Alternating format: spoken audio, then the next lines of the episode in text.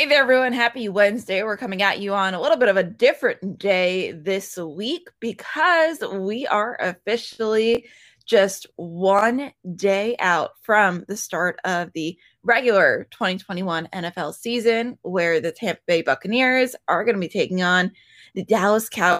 So excitement is building. And of course, some of you still have some last minute drafts, whether they're today or whether they're tomorrow.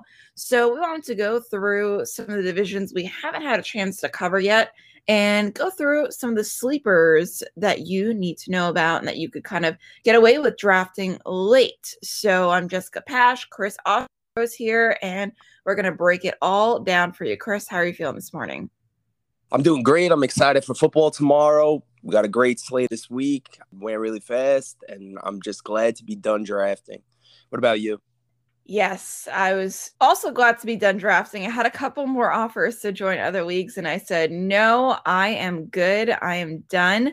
So we have a lot to look forward to. So let's kick it off. We covered a couple divisions here in the AFC, but we did not yet get to the AFC North and the AFC South. So I figured we'll start off here with the AFC South because there's really not a whole lot to like here between the Texans and the Jaguars and the Colts. I mean, uh, I am not a fan, but I know you've been able to pick out a couple of guys here that people can grab late in drafts. So who are you thinking here? Yeah, definitely. As far as the AFC South goes, I really like the schedule at the beginning of the season for Ryan Tannehill. So if you're going to go with weight on quarterback approach, if you want to pair him or bridge him with like a Fields or a Trey Lance, Tannehill really matches up well. If you go to week one, this upcoming week, it's probably going to be a shootout. Their game total's over 52 points versus the Cardinals. So obviously, we know the Titans love Derrick Henry but Tannehill might be forced to throw the ball more because of just how bad of the secondary that the Cardinals have, as we've covered previously. And it's not like Tennessee has a great defense themselves. What do you think about that? I uh, know. I think that's a really good option. And I've heard a lot of chat also about that game in particular. I mean, there's a lot of value on that game. So you could start off with a great fantasy production from your QB in week one if you do grab a guy like Tannehill. Is there anything to make of the Colts? Yes, while we were a little low on Jonathan Taylor, I found myself lately in drafts and like the last few rounds, and especially in full point PPR leagues. Nyheim Hines has a lot of good value to him.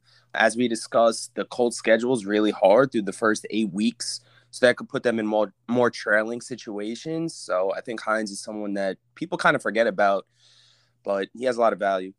Yeah, but aside from that, I'm sure there's not a whole lot to go after with the Colts. Maybe the Pittman, Jaguars. Maybe That's it. Yeah. I know that there's some value here with the Jaguars with someone who I've actually been targeting a good bit in drafts, which is Laviska Shenault. How do you feel about him? I like Laviska Shenault. I had him last year. He was in like kind of a part time role. He caught like 73% of his uh, targets last season, and he, he was getting them from Gardner Minshew and, and Luton, who aren't the most accurate quarterbacks. And he caught five touchdown passes last year. So the sky's the limit for him if Trevor Lawrence could live up to the hype. That week one game is kind of gross, though, against the Texans. It might be a dud, mm-hmm. but it could shoot out. You never know. Yeah, I think that I've heard also a lot about how Trevor Lawrence and him have really connected. So maybe he's going to be his number one option. But, you know, that also is just based on whether Trevor Lawrence, as you said, is going to live up to his hype and is going to be as good as he has been projected to be. So that is a wait and see approach, but maybe you want to throw a flyer there on him. The Texans, the dumpster fire that is there. Tyrod Taylor is starting week one. Nico Collins, maybe as a dart here for a wide receiver from the Texans. What do you think? You know, he's got really great speed for his height and he's a great downfield threat. I know some people would probably take Brandin Cooks. I really I don't have any interest on anyone on this team. Let somebody else in your league draft someone on the Texans. That's that's my guess. Yes, and uh, you've seen it, especially in 14 man leagues. You've seen people take like David Johnson and guys like Brandin Cooks and and just sitting there wondering what in the world they're doing. But I'm glad that I don't have to have the option of taking those guys.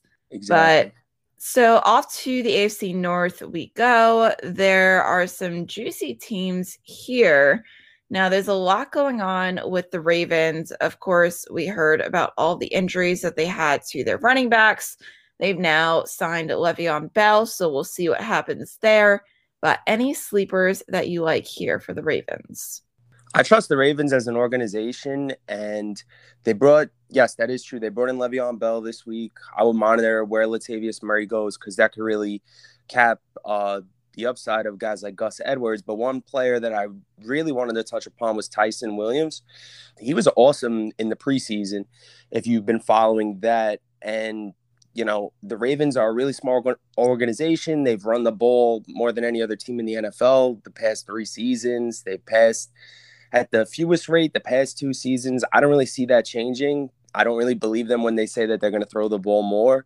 So he's definitely someone to watch out for. He started, you know, when we were ju- doing drafts the past two weeks, going very late, and now he's starting to rise up draft boards. So if you have a draft today or tomorrow, you might have to reach for him a little bit, but it might be worth it if if he gets that role that we talked about, the J.K. Dobbins role you never know. It's sometimes it's just opportunity more than talent. Yes, and I think that I agree with you there on the fact that I don't see the Ravens passing more this year, even though they did go out and get Rashod Bateman. Of course, he's injured and will still don't really have an exact return date on him. And all the other wide receivers are injured. So there's just they have to go to the run game. I feel bad for the Ravens this season. They're so injured on both the offensive side of the ball and the defensive side of the ball. So we'll see how things go down there. When it comes to the Browns, you highlighted one guy here, Donovan Peoples Jones. Why do you think he's a sleeper here? I just think the Browns are one of the best teams in the NFL. If you remove the name Cleveland Browns and you just looked at their roster, you would say, wow, they're up there with the Bucks, the Chiefs, the Bills. It's just that they haven't really done it before, even though they won a playoff game last season. They cut Hodge he worked his way all the way to the number three wide receiver on the depth chart. He has electric speed dating back to his Michigan days. And if you watch him in the preseason, he's been killing it. Uh, last year, he had kind of a slow roll just because the Browns didn't really use that deep field shot.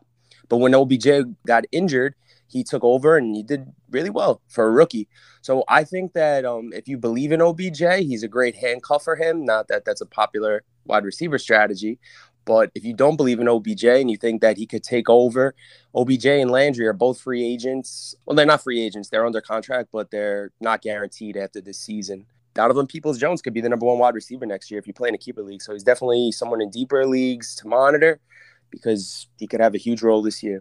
Important information there. It's always important for I think everyone to know what the current situation is for these players going into the year with regards to whether it's a contract year for them, whether they're going to be free agents the following year, because that could give a player some extra motivation to have a better year this year. Something to keep in mind here when you're drafting guys who are going into the final year of their contract.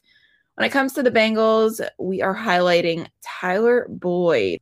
Yeah, I felt like uh, in terms of the wide receivers, they all kind of go around the same range, but he kind of gets overlooked because Higgins and Ja'Marr Chase come in with all the hype. But I wanted to give some love to Tyler Boyd because he's really consistent. If we all can agree that the Bengals O line is not terrific, which is I think is a fair point, Joe Burrow is not going to be as mobile for the first few weeks coming off a bad injury. An outlet for the Bengals would be Tyler Boyd right in the slot, who's been one of the most efficient slot wide receivers in the NFL. So he definitely deserves some love Yes. And then in the Steelers wide receivers have been going pretty late too. A lot later than I honestly thought that I'd be able to get away with getting a guy like Chase Claypool. I wasn't expecting to get him that late in rounds, but we did highlight both Chase Claypool and also one of their tight ends here. Can you explain why you think that these guys are going so late? I think people are just around the industry. They've been pumping, and people are getting back into it now. Fantasy, how bad that the Steelers' offensive line is. But while we started down on the Steelers, I'm not too sure. It's it's one of those teams where you could be wrong or you could be right about. I want to see how this plays out. I'm starting to think that the Steelers are gonna not be great, but they'll be a little bit better than people expect. Chase Claypool is a monster. He scored 11 touchdowns in a part-time role last year, and I think he has the most upside out of all the Steelers wide receivers.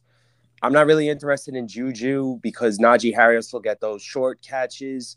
And Diontae Johnson's the, the best wide receiver on the team by far, route running and, and whatnot. But if you're trying to swing for the fence, I would take Chase Claypool because that's just my style of drafting. Every, everyone is different. But once I get my roster of starters set, I want to hit a home run after that because let's be realistic. People think that their teams are great after the draft, but most of those guys aren't even going to be on your team in three to four weeks with injuries and bye weeks. So your bench should be mostly guys that you're going to swing for the fence for. Yes, I think that Chase Claypool also is a little bit more of a volatile receiver. At least that's what we've seen throughout his last season. So he's not, I feel like Diontae Johnson is a little bit more of a dependable receiver, especially in PPR leagues, whereas Chase Claypool is or has been so far kind of a boom or bust kind of guy. So we'll see if that changes with his role this year. But I think that's why maybe people have been drafting him a little bit late because he's not, again, that dependable wide receiver. And we yeah. also highlighted uh, their tight end here, Pat Freiermuth. I'm not sure if I'm yeah. pronouncing his name correct here, right but right how do we feel about him? No, he was solid in the preseason. In his debut, he had two touchdowns with Big Ben, so he ran with the starters there. He's a second round pick. I thought that they should have went offensive line in that pick, but I'm not the GM. He's very good. He could uh, surpass Eric Ebron for more of a full time role, and they have a lot of weapons there. But he's huge. He caught over 80% of his red zone targets in Penn State, so he's a local kid.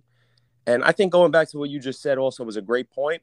But it's more specific for your team. Like Tyler Boyd is the Diontae Johnson of the Bengals, and Chase Claypool is someone like a Chase or a Higgins, a, a deep field threat. So I wanted to highlight different type of guys because you're going to have different situations. Every roster is going to be built. Do I need a safe guy here? Do I need a, a long shot guy? So that's kind of my thought process there. But going back to Freiermuth, he's just really a, a deeper name to know if you're in a bye week crunch or you're playing like a 14 man league. Uh, 14 man leagues. Uh, that is rough. And I found myself drafting for two of those this year. So we did the AFC South. What would who would you say right now? Is there anyone that you think is going to win the division or any value on that? And the North as well. And I'll just give my prediction. I know we haven't uh, spent too much time into it because we're running out of time, but what do you think about those divisions?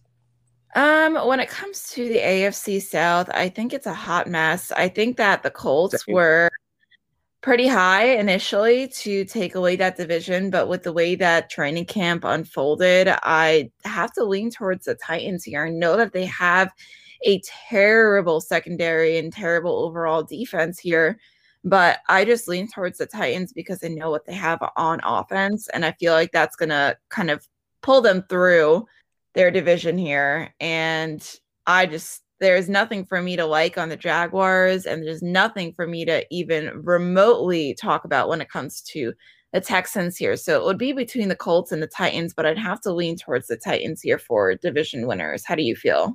Yeah, I feel the same exact way. I, I came into the season wanting to not like the Titans. I thought maybe the Jags had a shot, and then all the things happened with the Colts. I think it's Titans or pass. Maybe wait and see if the Colts could get over their schedule and then get them at good odds. But there's really, unless the Titans get hurt, there's no way, even with their um, lack of defense, where they don't win the division to me. Yes, I agree. And when it comes to the AFC North, I think it's a little bit trickier. Definitely don't think that it's the Bengals.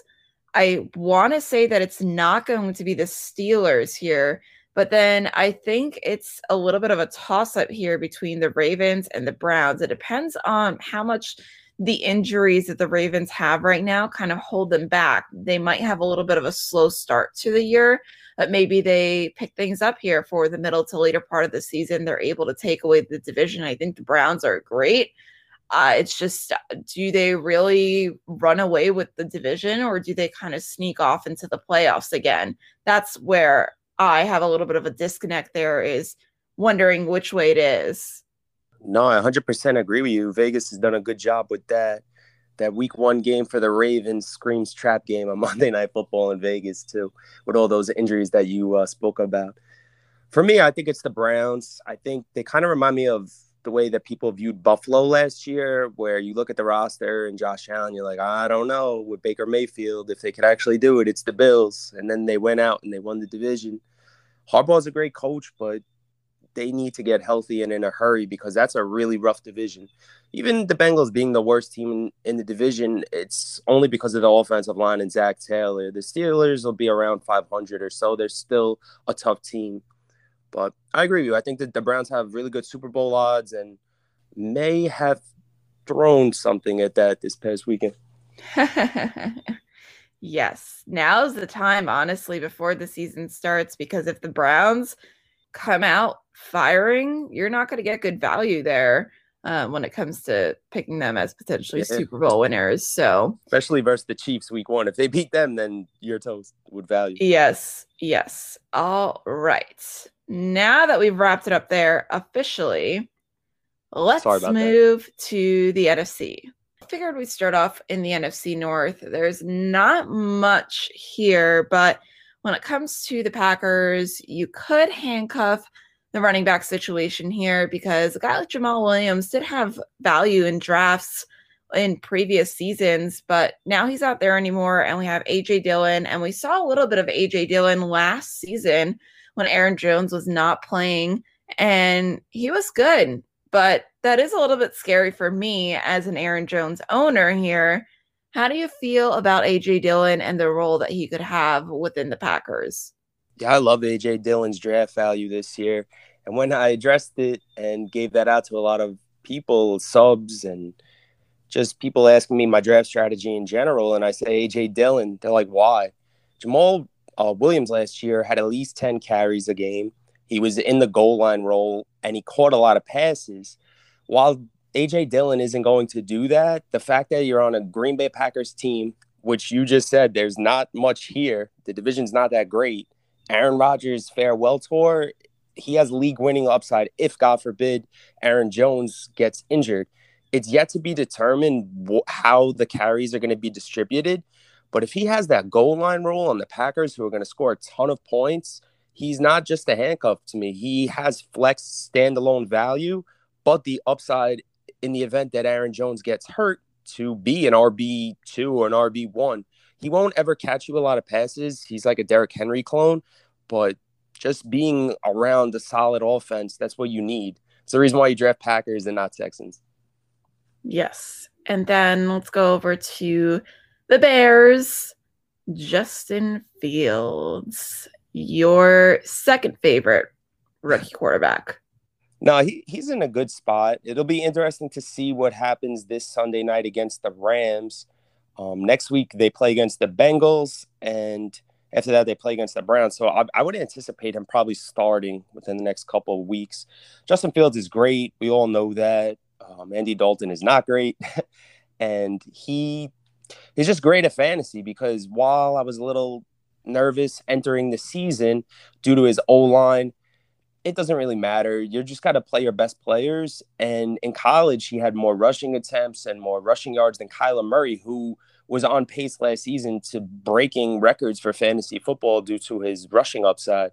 Justin Fields could really elevate the whole entire Bears offense. That's why I put a lot of Bears in the article for sleepers. I didn't expect that, but they just kind of have really good uh, value.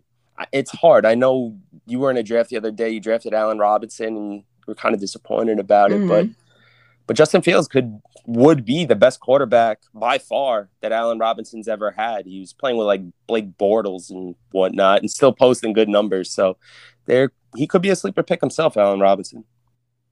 Is there anyone else from the Bears that you find value in drafting because of Justin Fields potentially elevating these guys? I mean, I'll just throw out a few names. I know we're pressed for time, but Darnell Mooney is interesting given his price point because he's a deep field threat. I wanted to go nuts on that guy last year in DFS. He was so close with Nick Foles a few times and Trubisky downfield. Cole Kmet's an interesting sophomore tight end. Uh, we know Justin Fields especially likes throwing to the tight end.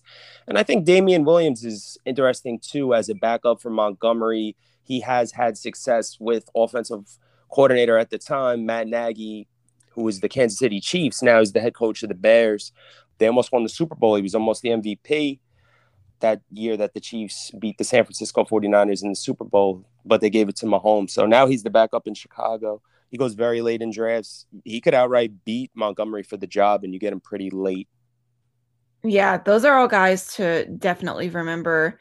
Now, when we go to the Vikings, I feel like it gets a little bit harder here because I feel like their entire offense kind of goes through just a few guys.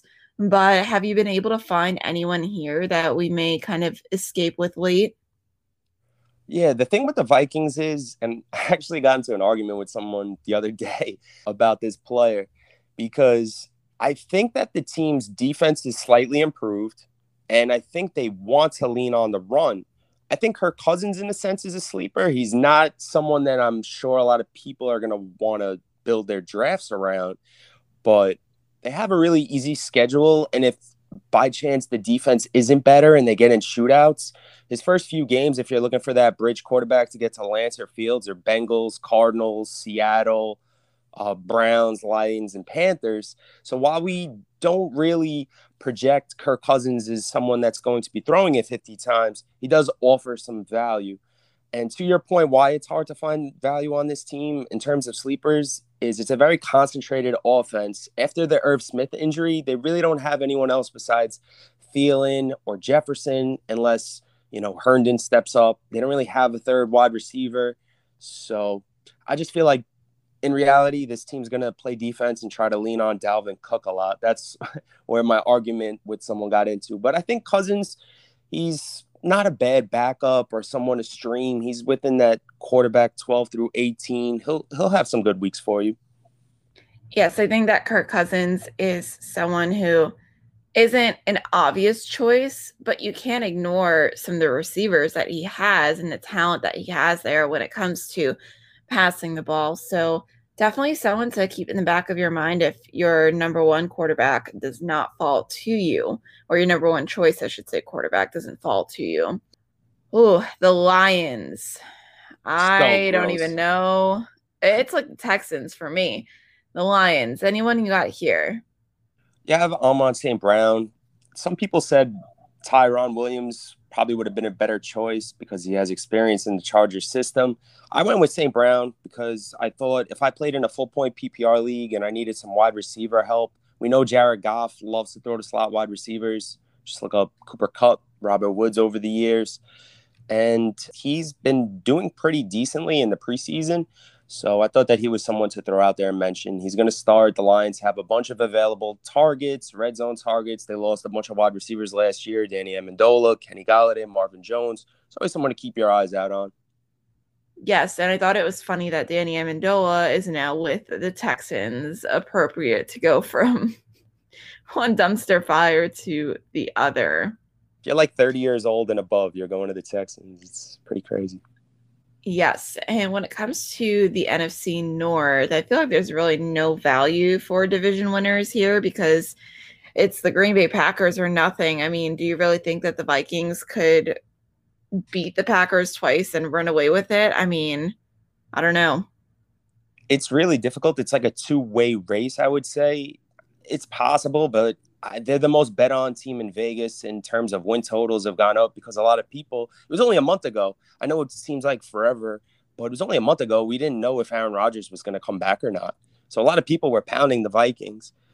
I don't believe in the Bears. They have a really difficult schedule.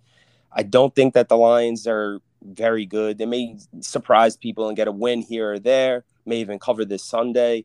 But I don't believe that anyone could beat Green Bay in Aaron Rodgers' farewell tour. It's just not going to happen unless they get injured. The problem in terms of fantasy for this division too is it's very top heavy. You guys are like Jefferson, Adams. It's very condensed with the top heavy guys, Aaron Jones, if that if that makes sense. Mm-hmm. But but in terms of you know maybe Aaron Rodgers for MVP, I don't really see anybody beating the Packers here.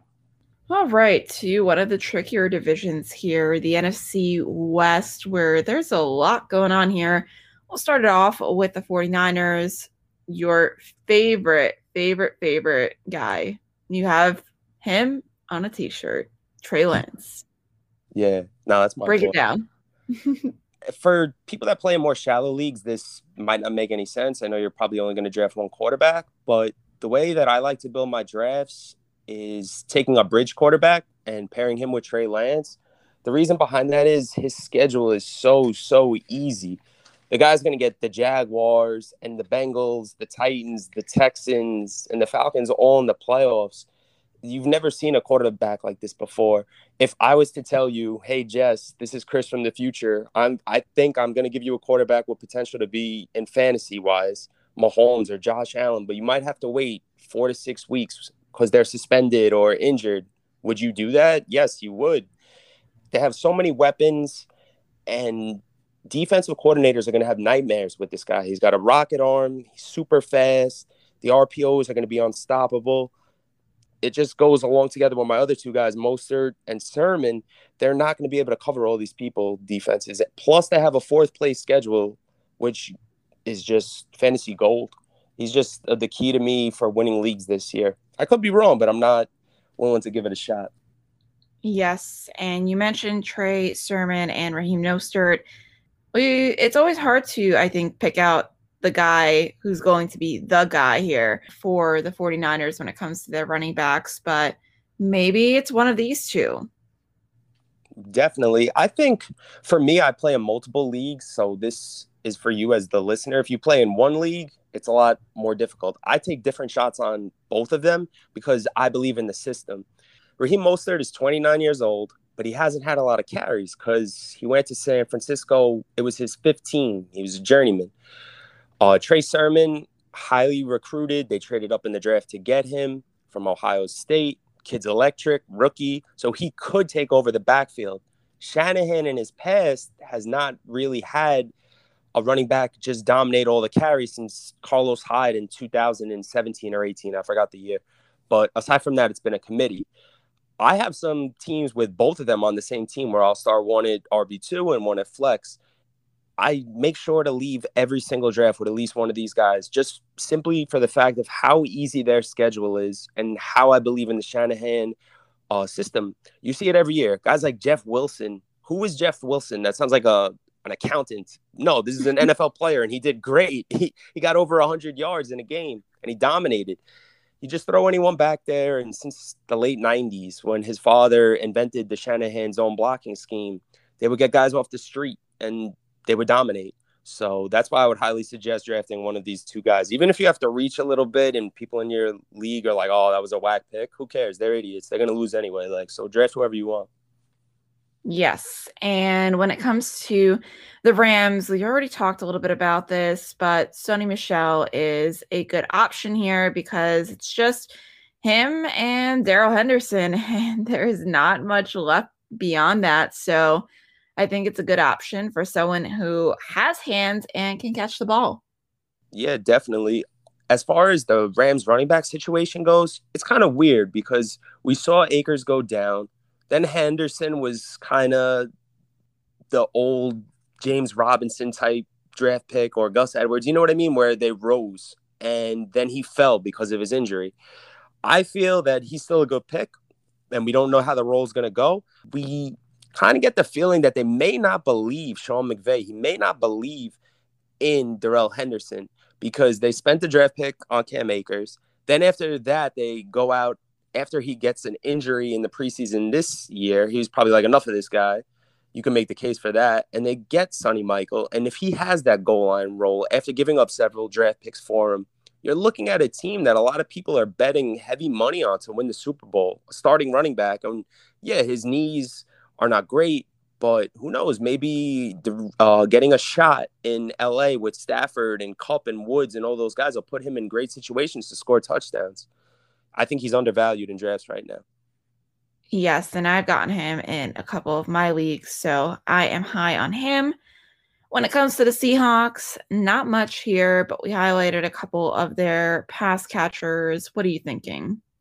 I'm thinking that Gerald Everett is a great fantasy pick for a backup tight end if you play in a deeper league or even a starter, a low end starter. I think he'll end up being a top 12 tight end. And the reason I say that is while in limited fashion with the Rams last year, the new offensive coordinator for the Seahawks is from the Rams system. So he comes over to Seattle knowing the system already. Russ last season really didn't have anyone aside from DK Metcalf after Lockett got hurt. Now he has a middle of the field target, big red zone target. And we know that Russ, when given the ability to cook, is going to move the ball with his legs. Chris Carson, there's just a lot to like about this offense. It's kind of slept on, I feel, but Gerald Everett could produce for you very late as a starting tight end this year. Yes. Anyone else from the Seahawks here? Just a quick sentence. I would say uh, D'Wayne Eskridge was a second round pick. And the funny thing about him is he's the second highest offensive draft pick ever in the Pete Carroll era. He's super fast. Mm-hmm. He runs like a 4 4. And while he was slowed down with injuries in camp, when he did make his debut, he was he had a really big long catch uh, with Russ Wilson, and they've been working on their chemistry in camp. I think he's someone that if you play in a very deep league, you could take in the last round, or just someone to monitor on waivers as he gets health um, on his side as the wide receiver three role he's just going to walk into as a rookie and he's a deep threat. He'll no one's going to cover him if they have everett lockett and dk metcalf. That's why i wanted to highlight him just as like a name to know sure no that does make a lot of sense and anyone from the cardinals that you like from the cardinals i put rondale moore only because someone has to step up as the second wide receiver on this team i'm not so sure about aj green He's older and he didn't get a lot of catches last year from Joe Burrow. I like Christian Kirk, but it's just not working there. I feel like Rondale Moore is someone to keep your eye on. Reminds me a lot of Austin Ekeler. He's just very stocky, small, but he has just a knack for the red zone and touchdowns. He had 17 touchdowns his freshman year in Purdue. He was slowed down by injuries if in COVID last year. So if it wasn't for that, he probably would have been a first round pick. This is an electric offense. And like we said, someone for DFS to know everybody's going to take Hopkins, but Rondale Moore could be a sneaky guy in a shootout game week one versus the Titans, and then you might not be able to get him week two on your waiver wire. Absolutely. I agree with that. And I think that that's a really good point here, especially for week one. Also, I'm not sure if you're hearing Timmy here in the background, but Timmy's my kitty cat and he's being a little bit vocal this morning. Nah, he's good. Um, I don't hear anything. What up, Tim? Yeah, he's uh rolling around on his back right now. I think that's um, a sign. I think that's a sign to take Rondale Moore. Timmy, maybe. Timmy likes Rondale Moore. maybe anyone from the NFC West that you see value on here for taking as a division winner. In terms of value, I, I think based upon their schedule, I would say Seattle has the most value. And I know their defense is not great, but they have a lot of rest advantages where they play certain teams. So, in other words, everyone's going to play the same teams for the most part, but it's when you play them. So, you know, the Rams play Seattle with only four days rest. So, that's an advantage for Seattle. I just found a lot of um, different things, quirks throughout the schedule when I was looking at them. My favorite overall pick would be the 49ers to win the division. Obviously, I've gone about this all summer. But uh, that's just for me. But I would say I, I don't know if any of these teams are going to go as far as you would want them to go because they're going to kind of beat up on each other all year. It's a really hard division. The, even the Cardinals, by far, are the best team that you could project coming in last place, or even Seattle, or even the Rams for that matter, or San Francisco. Any of them could go from first to fourth. What, what do you think? I'm confused. What, what do you like about this division? I feel the same exact way. And for that reason, I think I'm going to stay away from the division. I know there's a lot of value if you really believe in one of these teams, but I just, I could see it going either way. And there's no one team that I'm like, yes, they have everything and they're going to take it. So for me, it's a pass. Sounds good. All right, to the last division that we have to cover here, which is the NFC South. We'll start off with the Panthers. What do you like about the Panthers? I think that the Panthers could be a sneaky team this season. They have a really easy schedule. They start off with the Jets, the Saints, the Texans, the Cowboys, the Eagles, the Vikings, the Giants, Atlanta Falcons. Stop me if you think any of those teams are going to really slow them down. I know it's hard to get behind Sam Darnold, but as a last round pick, your backup quarterback, give it a shot. If he doesn't work out after week one against the Jets, then just drop him and pick somebody else up because someone's going to pop off after week one. That's how I feel about it. They have tons of talented wide receivers. You're tied to Christian McCaffrey. I just think it's a no brainer. If you're looking for depth at quarterback, like like we spoke about Cousins, I'd rather have Darnold for fantasy than Cousins. I, I know that doesn't make any sense probably in reality, but to me, I'd rather have him on my roster given that schedule. What do you what do you think about that? I would agree. And I feel like for that reason, it also makes sense to, you know, have one of their wide receivers like a Robby Anderson or a Terrence Mitchell. Yeah, I, I think that those guys have really great value this year. DJ Moore kind of goes early for me. I haven't been getting him that much because he, he kind of goes into territory with other guys that I would be more interested in. Robby Anderson, like you pointed out, that was a really good call. He has the chemistry with Darnold dating back to his New York Jet days. And we know about uh, Terrace Marshall. He played at LSU with Joe Brady, the offensive coordinator now of the Panthers. And we know that Sam Darnold – dating back to his USC and New York Jet days, loves throwing to the slot wide receivers like Juju Smith Schuster, Jamison Crowder, Braxton Berrios. I know it sounds gross, and hopefully you didn't turn off the podcast yet, but yes, I'm recommending Sam Darnold as a backup quarterback. That's where we are right now, digging in the weeds for sleeper value. No, it all makes sense, everything that you said. And, you know, you might have some value early on just based on that schedule. I think it makes all the sense in the world. When it comes to the Falcons, we have a couple guys highlighted here, both Wayne Gallman and Kyle Pitts. How do you feel about these two guys? Yeah, I'll start with Wayne Gallman and then I'll speak on Kyle Pitts. Wayne Gallman is someone that you could probably get towards the latter half of your drafts right now if they're still going on. I feel like Gallman was impressive last year as a Giant. It really surprised me. I didn't think he was going to be that good, but turned out to be really good for the Giants in terms of fantasy. He was decent on the San Francisco 49ers, probably a little bit because of the Shanahan scheme. Uh, just going to drop that in there again. But um, as far as Mike Davis goes, he's never fully stayed healthy. That's why he couldn't last as a starting running back in his two previous destinations. And he's younger if you play in a keeper league than Mike Davis uh, in reference to Gallman. So he could end up taking the job. We know Arthur Smith of the Falcons likes to run the ball. Not saying these guys are Derrick Henry, but this is an explosive offense with a bad defense. And if he if Mike Davis goes down, there's nobody else on the depth chart besides Cordarrelle Patterson at running back, but he's a wide receiver and a kick returner. So why not take a shot on him in the last round if you need running back help?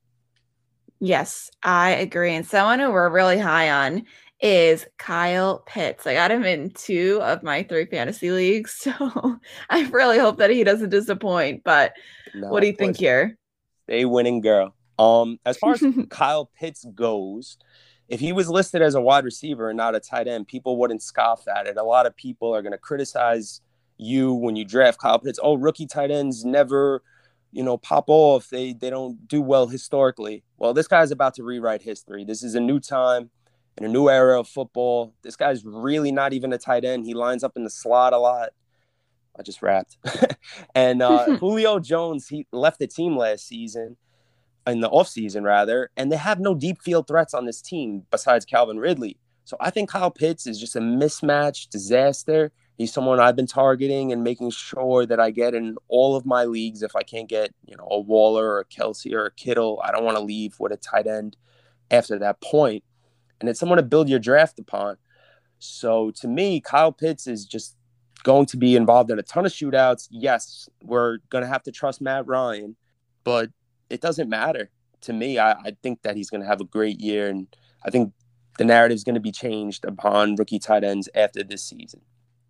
We'll see if he can be the one to rewrite history here.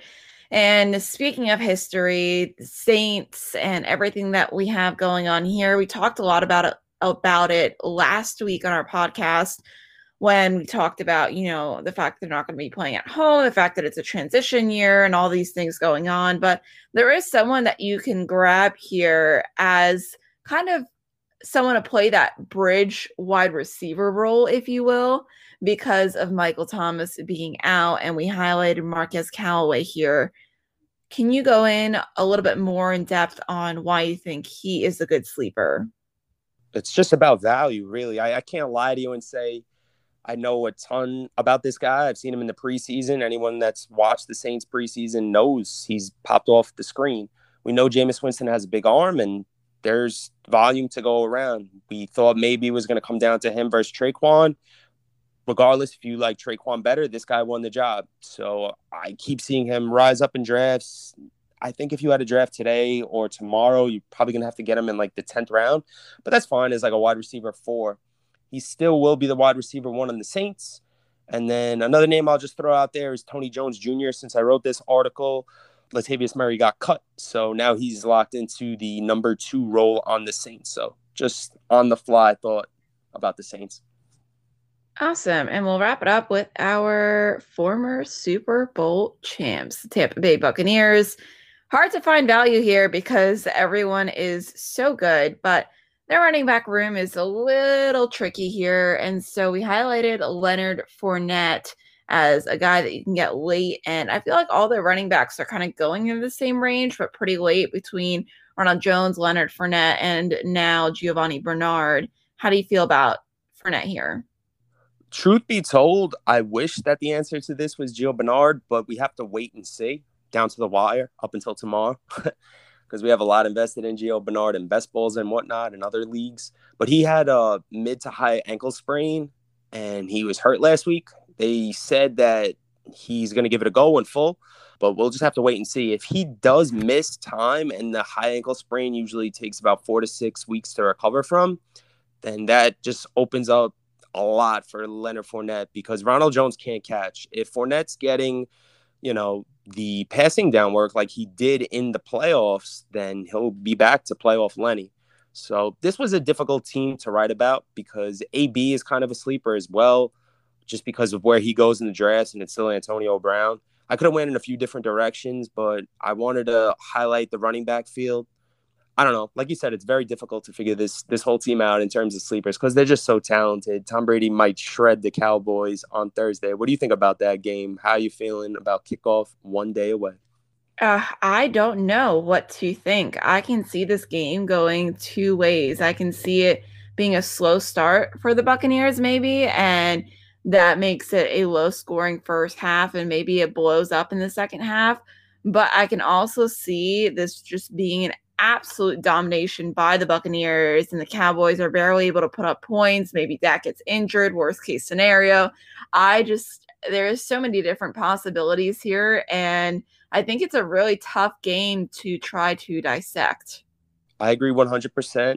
And I would say my advice to everyone is I know it's the first game and you want to go nuts. We have a very long week and long Sunday ahead of us. I would say I think the Bucs do win the game. I agree with you. I do think that the first half goes under. I think the game goes under in general.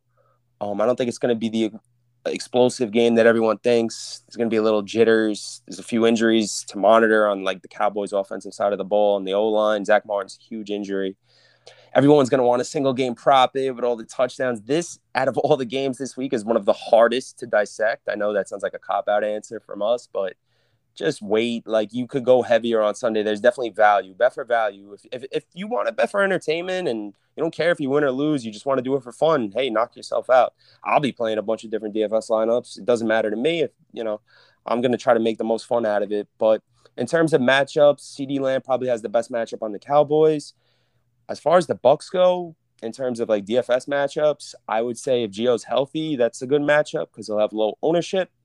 Coming into the game, I can't really decide on um, between Godwin or AB or Evans, which wide receiver I like the best. Which way would you go for touchdown prop? What would you say is your favorite coming into the game? You have to go Mike Evans here. Godwin's a little banged up. I mean, you can go Brown if you want the value there, but I feel like Evans is the most obvious one, and, and he's he's priced in that way, you know. Yeah, that's what makes it so difficult because I can envision a scenario where Evans blows up, he scores two touchdowns. I could see AB doing the same thing in prime time. As more information comes, uh, me and Jess will be dropping it on the optimal take, and that's yep. pretty much it. I'm excited for this week. So. Yeah, so am I. Everyone, have a wonderful Wednesday and keep in mind just one more day until the start of the regular 2021 NFL season. Yes, I can't wait to dissect these matchups. No more drafts. That's it. You guys make us wake up. All right. Have a good day. See ya. Peace.